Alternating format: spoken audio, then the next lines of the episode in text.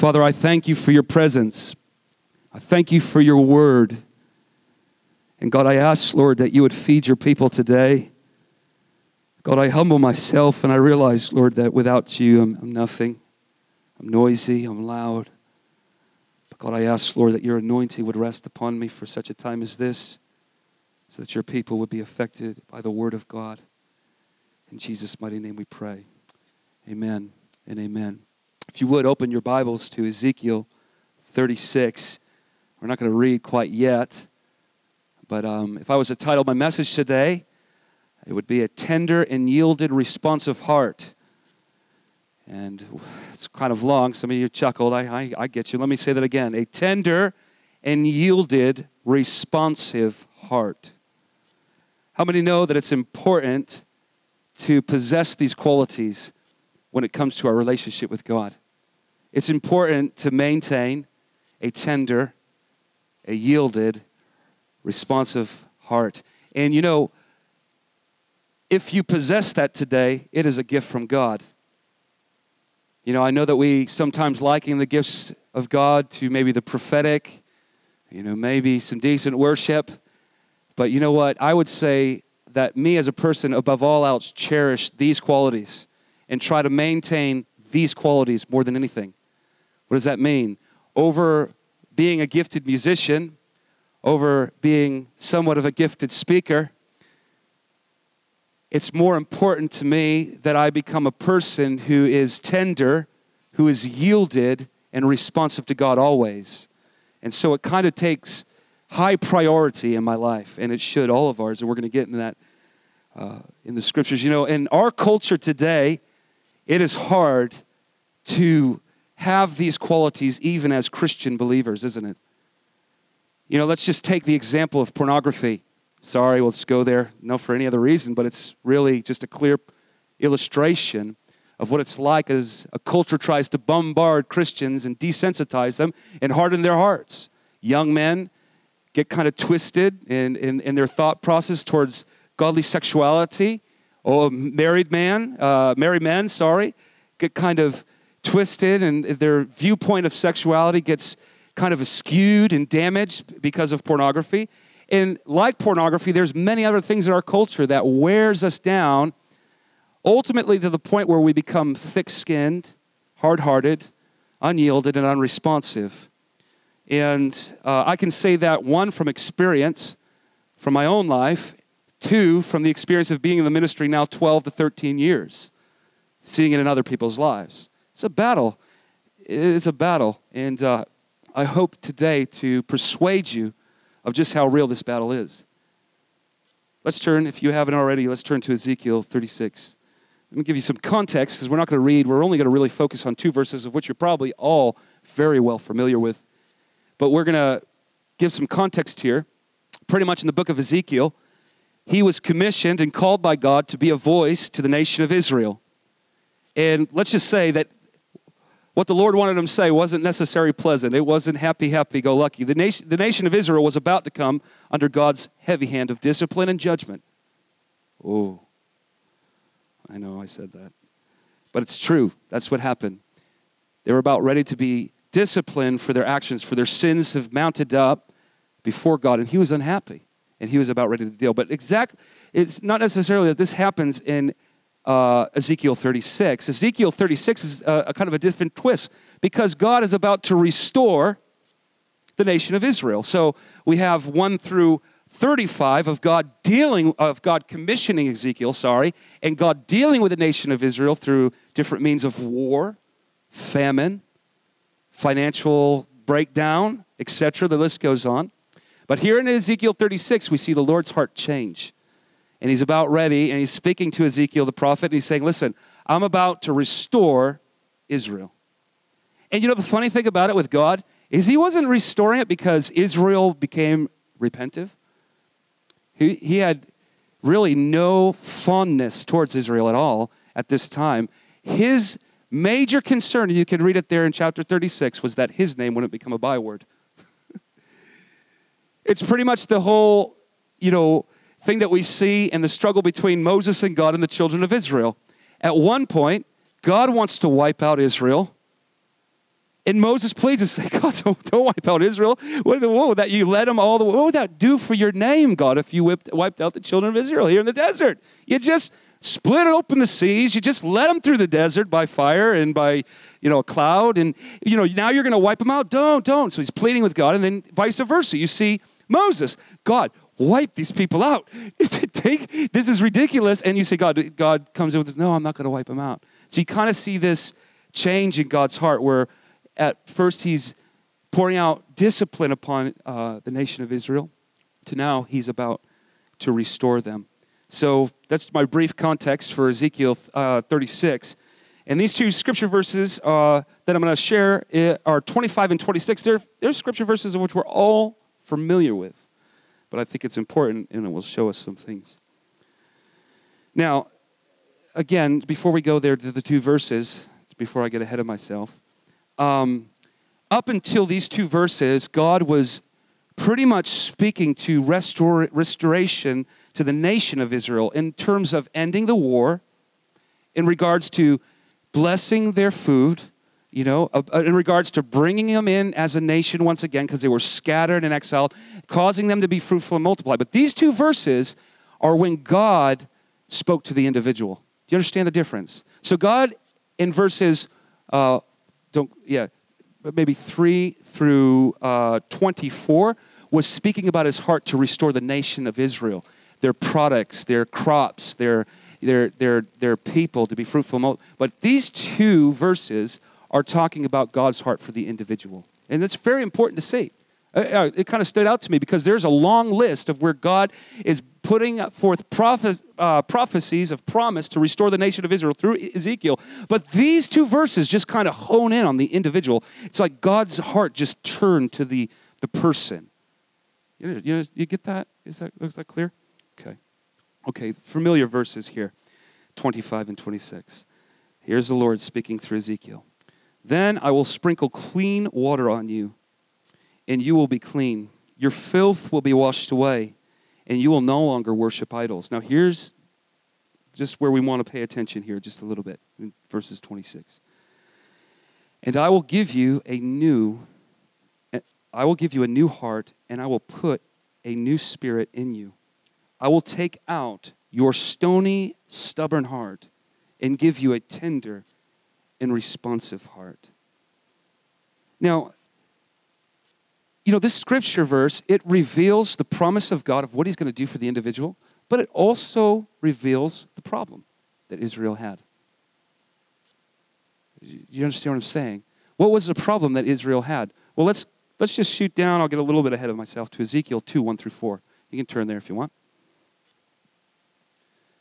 Remember, what I said was that this revealed the promise of God towards the individual of restoration, but it also revealed the problem. I'm sure we can all see it. Here's Ezekiel's call and commission. This is when Ezekiel is first uh, uh, called into what the Lord is going to start leading him in in the area of ministry for the nation of Israel. And here we go. Uh, verses 1, uh, 3, and 5. 1, 2, 3, and 5, sorry. Stand up, Son of Man, said the voice. I want to speak with you, Son of Man, he said. I am sending you to the nation of Israel, a rebellious nation that has rebelled against me. They and their ancestors have been rebelling against me from the very day, uh, and they are a stubborn, hard hearted people. But I am sending you to say to them, This is what the sovereign Lord says.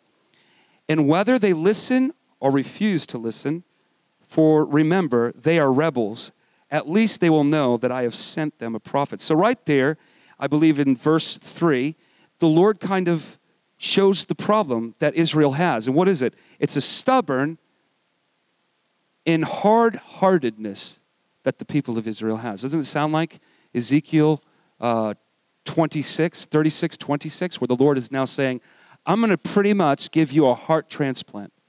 I'm going to turn your stony heart that from the days of Moses have rebelled against me and I am going to give you a heart of flesh. I'm going to tenderize your stony heart, and I'm going to make you soft and responsive to me. So again, Ezekiel 36, 26 gives the promise but reveals the problem. Let's keep going here. Just find myself in my notes if you would bear with me.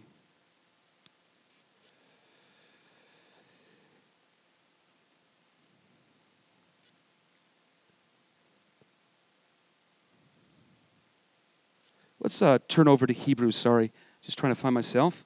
Uh, Hebrews 3 7 through 11. We okay? Okay. We're going somewhere today, guys, I promise. I hope, anyways. No, praise God, we're going somewhere. Let's start in verse 7 of chapter 3 of the book of Hebrews. And this just gives us a little bit more background into Israel's heart condition. We're going to read 7 through 11.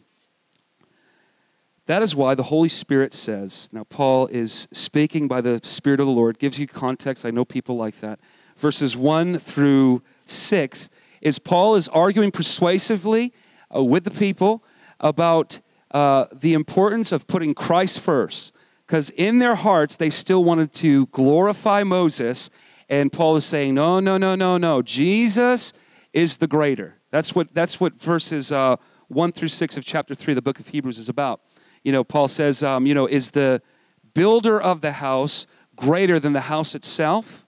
No. And who was the builder of the house? It was Christ. Who was the house? Moses. Who should get more credit? The builder of the house, right? When you drive by a house that's pretty, let's say I'm going to buy something, uh, you know, I may say that's a beautiful house, but if it really stands out to me, I'm going to say, man, who built that house? Who built that house? Maybe I'm not going to buy it. Maybe I just started. It's like, that's a beautiful house. I wonder who the builder is. So, this is what Paul is, is uh, persuading uh, these people. Uh, I know that many people argue who wrote the book of Hebrews. I think it's, com- I'm confident that's Paul. I mean, the book of Hebrews is almost a mirror image of Romans and the other writings of, of Paul. So let's not, let's not argue the matter. I mean, I don't even know if you're hung up there. I've ever heard that.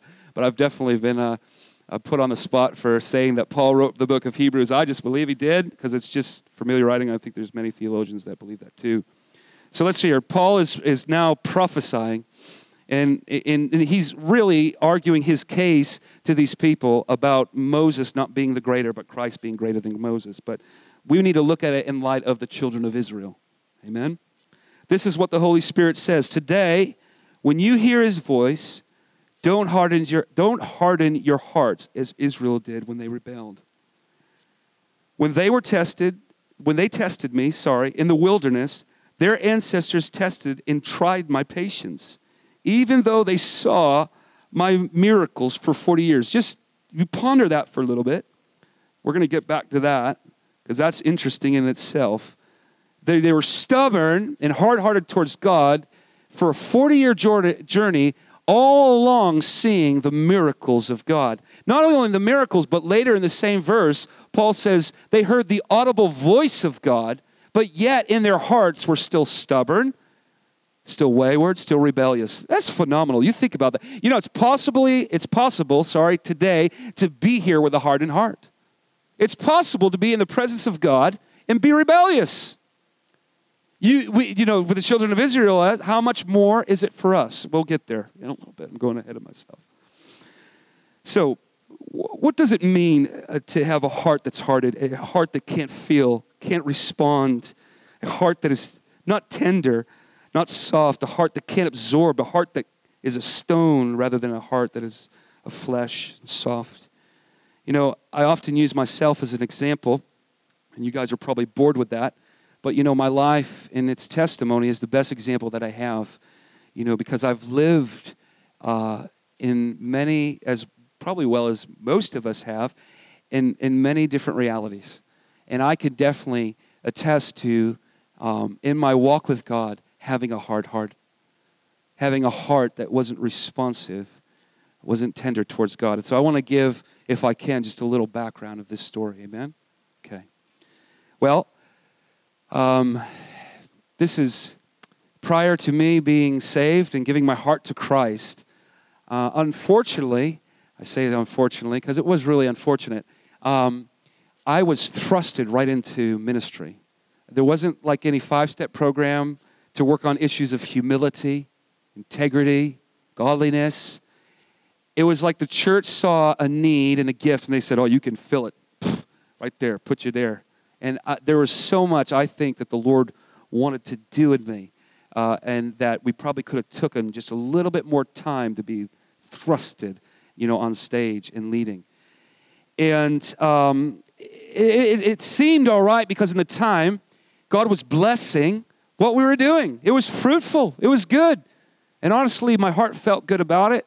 Things weren't necessarily coming to the surface because there was no tension. There was no kind of opposition to bring my heart position to the surface, if you know what I mean. So, thrusted in the ministry, no time to work on character issues, issues of humility, issues of godliness. Just go ahead, Darrell, get the mic and sing. And God was blessing it. God was prospering it. We were fruitful and multiply. We had a youth ministry that was bigger than the church that we were attending. It, it, there, was, there was actually people uh, uh, that would, uh, older people that would come to our youth ministry to be part of that more than they would come on a Sunday morning to be part of that. They'd come to worship. And, it, and you can see already the tension that that might have caused in some leaders of the church.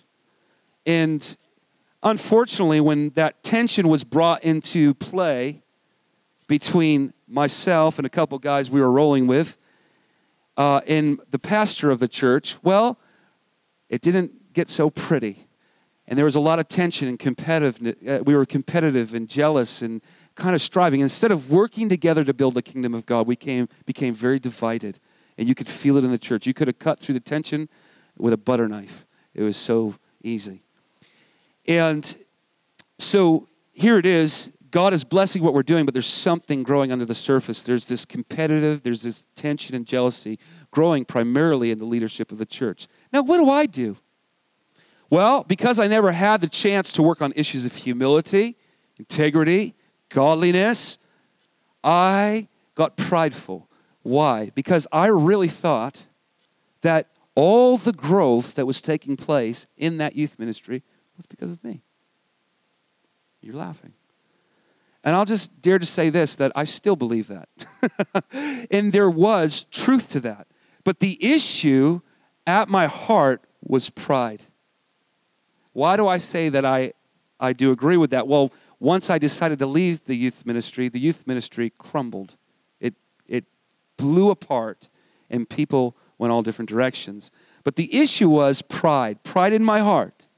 Instead of responding in humility and doing kind of the David posturing where uh, no matter what, you know, this man or this pastor or this elder is going to do, speak bad against me, yell at me in his office, spitting mad at me, you know, um, I am going to keep my heart pure and serve his vision. Well, I didn't do that. Why? Because I had a swollen head and a hardened heart. Well, I can't quite say I had a hardened heart yet, but I was getting there. You know, there's a great thing about pride. It says in the Word of God that it follows, it's, it's followed by a great fall. And you can trust me, friend, if you have any uh, air of pride in your heart, I encourage you to get it right because it's usually followed by a great fall. That's just the scripture. Sorry. So don't hold me to account. That this Bible. That's in Psalms or Proverbs, but you Google it, you'll find it. Amen. So my pride is growing. My responses are even to well um, meaningful people who wanted to help me in the season.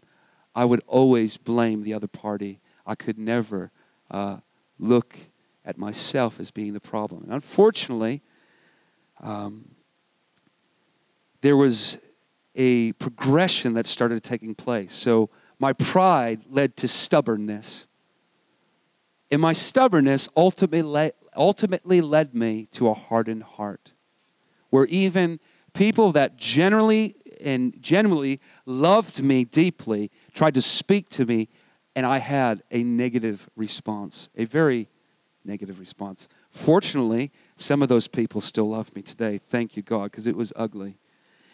And the sad thing about the whole thing is from hardening my heart in the situation, allowing pride to grab a hold of me, relying myself to become stiff necked and stubborn at the situation, I backslid.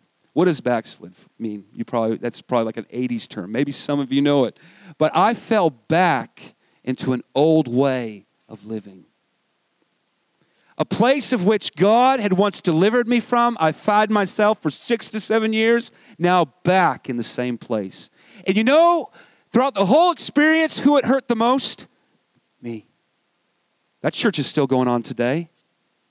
They're still doing it. They're still building the kingdom. You know, in those five to six years, I'm sorry, six to seven years, who it affected the most? It affected me. I paid desperately for it. Why? Because pride got a hold of my heart. And through that pride, I became stubborn. I couldn't hear good counsel, the rebuke of a friend. I couldn't see the truth. And ultimately, my heart got hardened. Not even God now could reach me. It's true. It's a scary place, friend. It's a real place. Now, God in His kindness always gave me signs. There's a song by Tesla Signs, signs everywhere, a sign blocking up the scenery break. I can't sing it, my one a breath. But the Lord in His kindness always gave me signs. You know, it's kind of like, uh, and I've done this. This is funny. I actually just did it two days ago. I was in this parking lot. I was trying to call Michael, and I went to a parking lot to go to go call them and try to connect with them. And you know, unfortunately, when you pull out of this parking lot, you know, it's a one way. But the street to get close to where I live is right there. It's like right there. And well, you know what I do? I was like, oh, I'm going to do it. And you know what rolls by? MIT police officer. Praise God. But I say all that because the Lord is kind. He always gives us signs. There's always these uh, warnings and these, rather if it's through a friend, a dream, or Him just speaking to your heart. I'm telling you, friend, when you start to go in this progression of pride and stubbornness, and, and then ultimately lead, leading you to a hardened heart, it takes a lot for the Lord to break in. It really does. Why? Because He is not interested in raising up a bunch of mechanical robots. He wants somebody who can willingly love Him. So He was kind. He was kind. And He never once tried to force me into something that I never wanted to give. Unfortunately, it's just not the way it works. I know some of us hope that one day God will just flip a, a, a, light switch on in the midst of our rebellion, in the midst of our waywardness. It's just not going to happen. It happens through repentance. I didn't go to no conference. Luckily, I'm on the other side, Melina. Praise God. Come on. Hallelujah. I didn't go to no church to get it broken out. Matter of fact, I was close to the church, friend. I herbed out. What herbed out means I like. I could if I could have grown a beard, I would have, but I can't because you know I'm not and I'm not cool like that. Uh, but I did. I literally went into hiding. I, I had this this this little uh, two room apartment. I started to build a little studio, and I just you know smoked, drank, whatever, just did all sorts of nonsense for wasted six to seven years of my life. But you know what?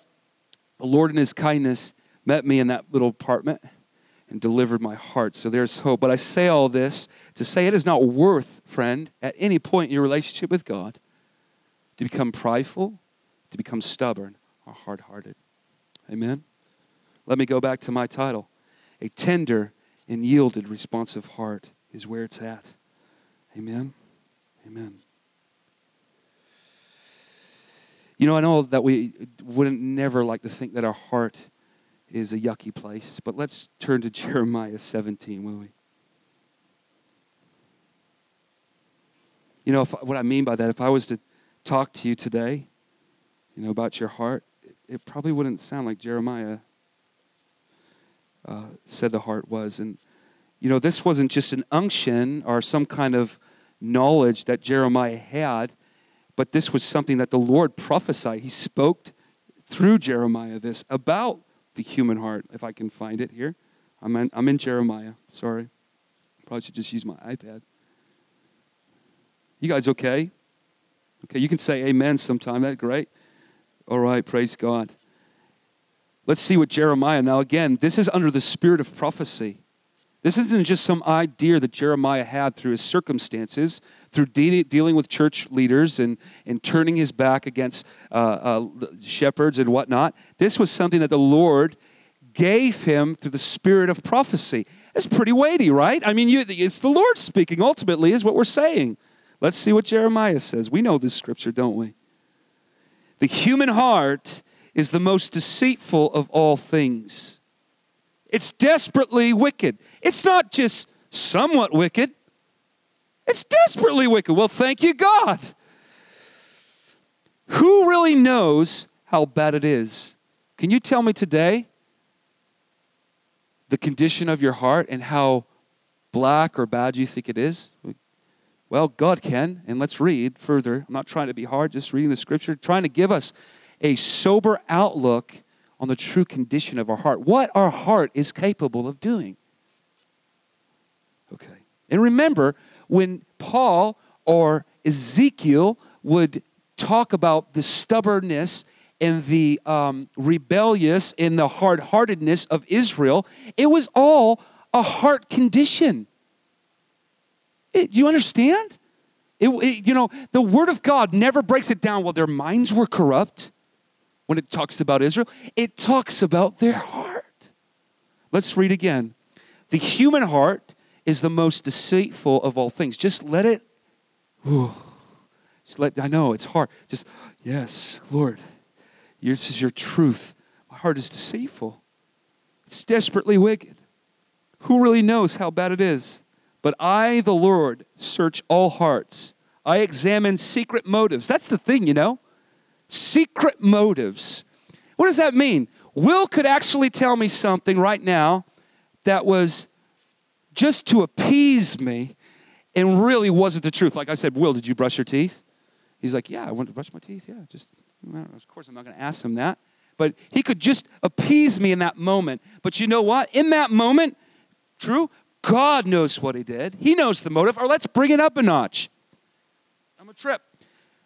Sally says that Will said something bad about me to Sally. Now, Sally, we don't know who Sally is, but I'm making her up. And I go to Will, I say, Will, did you say something bad about me?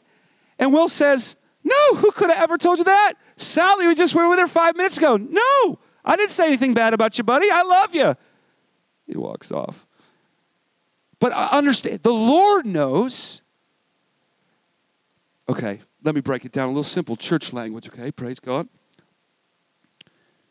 Will, you said you were going to, uh, I'm going to use Will as a target because he loves me and I can't do any wrong. Well, I probably can, but we'll just hope he's going to love me through this. You know, let's just break it down here. It's real church 101 type stuff, okay? Uh, Will, why didn't you follow through on your obligation to set up the sound? You didn't even show up and you didn't find anybody to fill your position. Well, you know, my mom, uh, she called and, you know, the car broke down and, you know, I had to, had to run over and help her and nothing ever happened with his mom.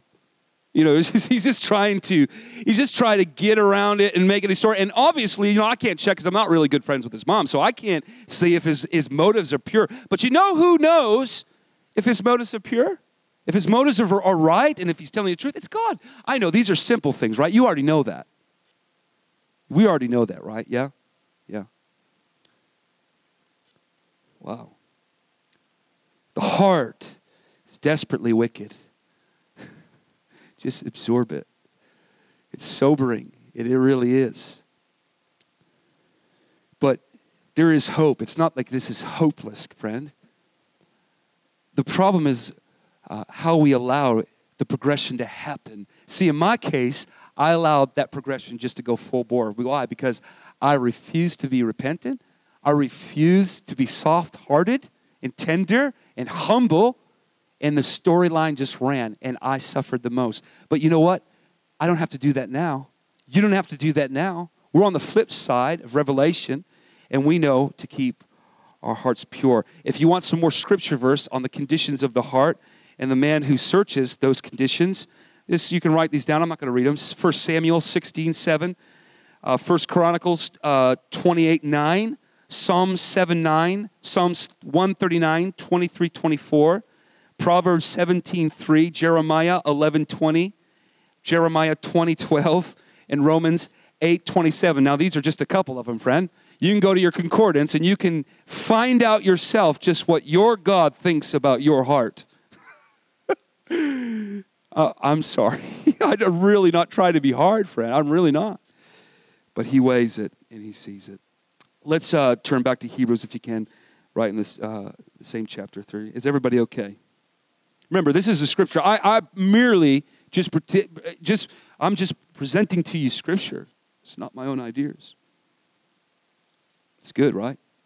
Okay, praise God.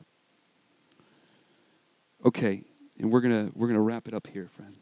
Okay, Hebrews three, but we're gonna go to twelve, verses uh, twelve through nineteen. Hebrews chapter three, 12 through 19.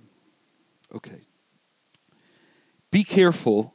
Now, remember, we, we read, we gave context to uh, uh, Hebrews chapter 3, 1 through 6, and we broke down Hebrews 7 through 11, chapter 3, and now we're at chapter uh, verse 12 of the chapter 3 of the book of Hebrews.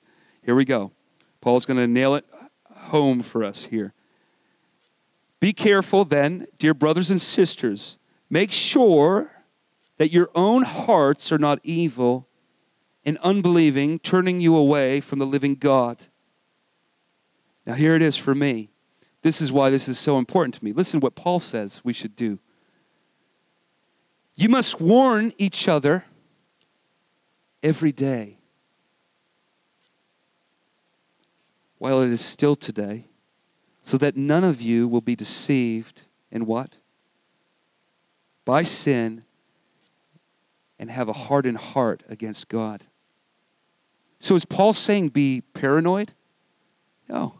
What I believe Paul is saying, be watchful, be aware that you are prone to the very things that the children of Israel are prone to. You are prone to be stiff necked, rebellious, and hard hearted, but be watchful.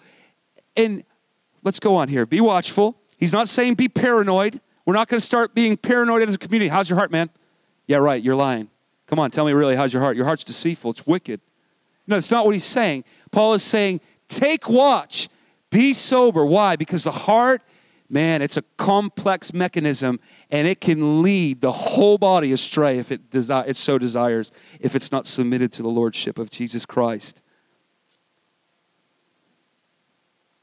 14. For if we are faithful to the end, trusting God just as firmly as when we first believe, we will share in all that belongs to Christ.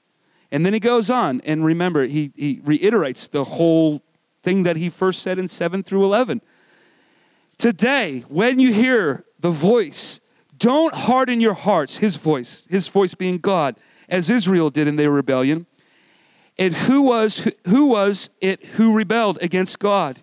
Even though they heard his voice. So here, here he goes first to say that they saw his miracles in verse 9 of Hebrews chapter 3, to say they heard the very voice of God, but yet still were rebellious.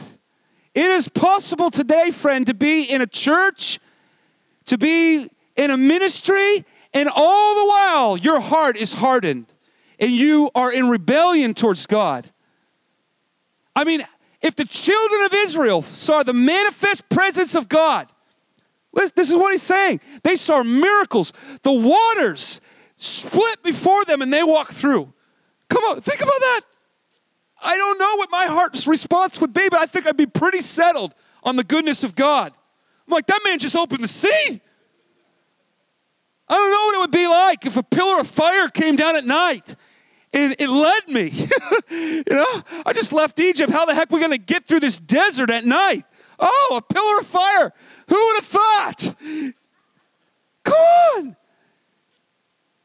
Complaining about water. They didn't got no water. And Moses takes his staff, taps the rock, and water comes out for them to drink. I'm thinking, well, we don't even see those miracles. How much more of a dangerous, slippery slope is it is for us to keep our hearts softened? I'm not seeing any water part let alone just praying for somebody to be healed from a cold. So how, I say that only because how much more is there a danger? How much more is there a place where Paul says, watch it? Here in verse 13, warn each other every day. Warn each other of what, Paul? That none of you are deceived by sin and harden your hearts against God. That's why we think You know, I think most of us, may, maybe, and I, have I've, I've, I've, I've dealt with this, is it, we think like discipleship is just like an end road. It's just like a useless cost. But you know what? This is actually discipleship. It's me coming to my brother Fabiano. Hey, how's your heart, man? how's your life? How's your walk with Christ? Yeah, sounds corny, sounds cliche, right? Kind of, you know, it's kind of weird. And every day somebody coming up to you asking you how your heart is, how your walk with the Lord is. But you know what? Guys, Paul is saying, be watchful, be sober, keep your eyes open. For the heart, like Jeremiah says, is desperately wicked. None of us like to think that, though. I certainly don't like that. You're, you know, I, I certainly don't like the thoughts of thinking that my heart is wicked. But you know what? I see myself when I'm not up here before you. I'm not so wicked now. But I see sometimes when I'm home alone and some of the stuff that's going on in my heart, trying to deal with a kid who constantly wants my attention. Praise God. You know, I give myself over to grumbling, complaining, very easy. It's very easy for me to become complacent in my walk with God. I may be perceived to be pretty on fire for the Lord, pretty passionate about Jesus, but you know what? I see myself when I'm at home, and I'd be foolish in this season to think that I don't need a brother or sister. Guys, I constantly, before God, my one prayer is search me and know me, God It may seem kind of, I don't know, I don't even want to say that word because it's just bad, it's wrong. It may seem depressive, but that's, that's my heart. Why? Because I know the potential I have to go astray. Yeah, it's true. And you know what? If you were honest, you would probably say the same thing. It's just you don't have a microphone. Praise God. Love you guys.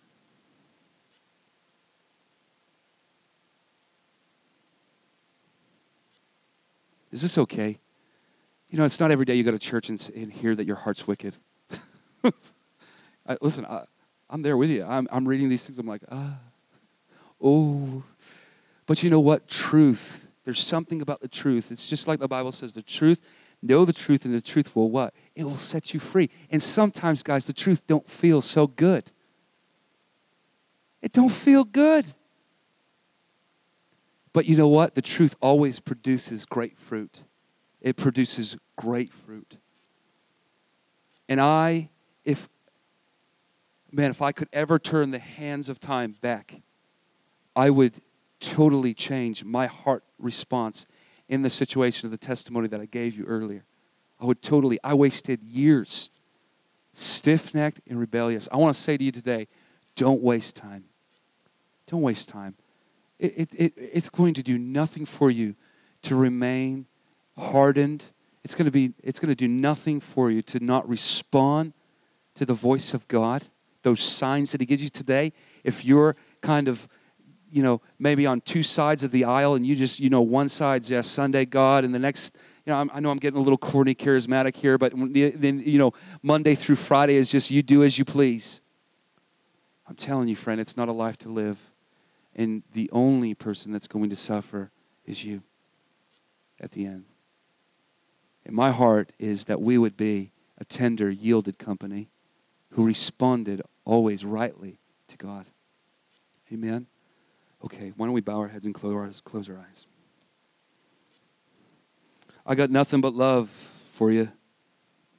So if you ever think I'm being hard, I'm not. I just, uh, I like healthy things. I like healthy people. I like to be a healthy person spiritually.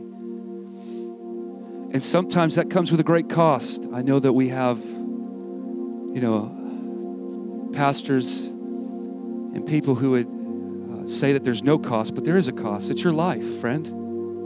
It's, you know, it's just your life. it's just everything. But it's true, man. Jesus said, Pick up your cross and follow me. Die to yourself. Let's close our eyes. Father, we thank you for the Word of God. And Lord, now we need the ministry of the Holy Spirit. God, because words can only do so much, but your Holy Spirit Lord, can do so much in our hearts. And now we ask, Lord, for the ministry of the Holy Ghost in this place, God.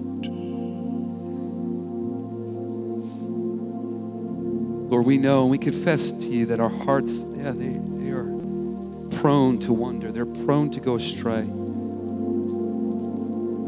Lord, we thank you that you have the power to keep us. You have the power to possess us, God, and set flame, flame within our heart for Jesus. So now, God, I ask, Lord, if there's anyone under the sound of my voice, God, who is in that place of hardness, is in that place, Lord, where their heart doesn't feel tender, God. They can't feel anything. Even the presence of God has become a feeling that seems so far off, so unreal. God, I ask by the power of your Holy Spirit that you would come and do for us like you did the children of Israel in Ezekiel 36. God, soften our hearts. Soften our hearts. Oh God.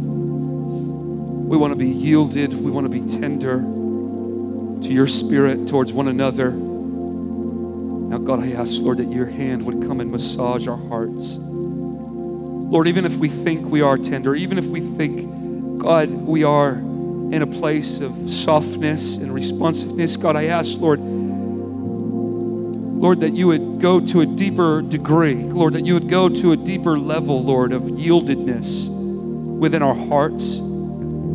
God, those who feel like they're pretty tender, God, they're pretty yielded to the Spirit of God. I ask, God, that you would go deeper and make them more responsive, make them more tender. Holy Spirit, come. We're just going to wait on the Holy Spirit for a little bit. It's still early.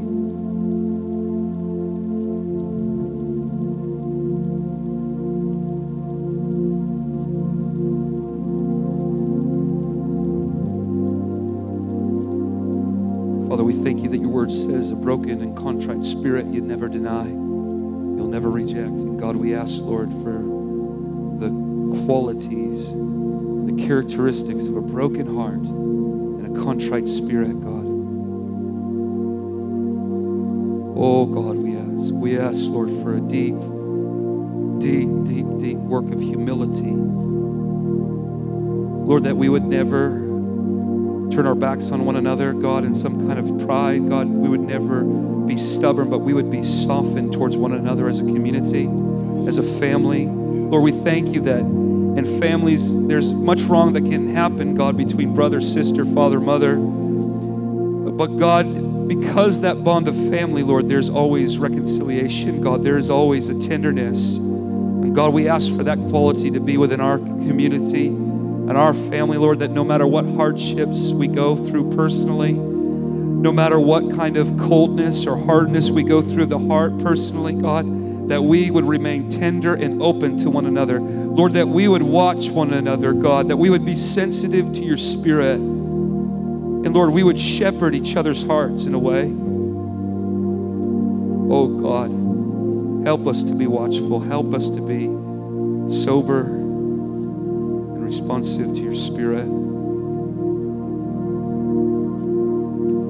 Now, I know this is kind of old school, but with every head bowed, I, I just I want to go to a deeper level here and just say, you know, if that's you, if you feel, I know it's so corny, I even don't like doing it, but we're going to do it. If you feel as though your heart has become hardened towards God, if you feel as though you've become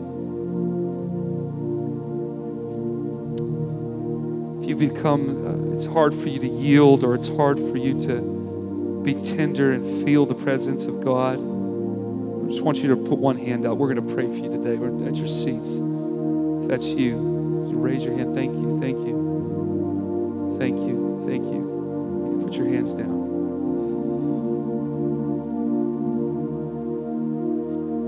Guys, I don't know how to explain it, but in my season of hardness, the Holy Spirit met me in my little apartment. I wasn't looking, I wasn't praying, I wasn't asking. Matter of fact, I think I was watching some rude program when I was finally confronted with the condition of my heart. The Holy Spirit came in and convicted me. And you know, usually that's how it works when you're not really noticing and you're not really seeing, all of a sudden He breaks in. And at that moment, I was led right to my own barrenness. I was led to my own hardness. And I literally sat on my couch as I was watching that show. How did I get this far off track? And right there in my room, I began to weep. The Spirit of God began to tenderize my heart, soften it, and I was, it's powerful. It's powerful. So, Lord, I just ask God for that same encounter with your presence, God. Father, that you would just move suddenly, God, when we're not expecting it, we're not ready for it. But God, you would break in and once again give us a heart of flesh. Jesus, for every person that raised their hands right now, God, I just ask, Lord, as we leave this place, as we go out from here, Lord, do a work within us and keep us sensitive and tender to your spirit. In Jesus' mighty name we pray. Amen. Amen. All right. I want to just say if any of you guys need prayer for anything, I'll be up front for a little while. Um, if it gets there's too many of you, we'll get some more people up front. We, want to, we just want to be able to create an atmosphere to pray for each other and one another, especially over the message. Uh, there is some light refreshments and uh, snacks in the back. Feel free to help yourself. We don't have to be out of here till 7 p.m. So feel free to hang and to fellowship, get to know one another, and uh, amen. And so we love you. Don't be a stranger. Come back next Sunday. Love you guys.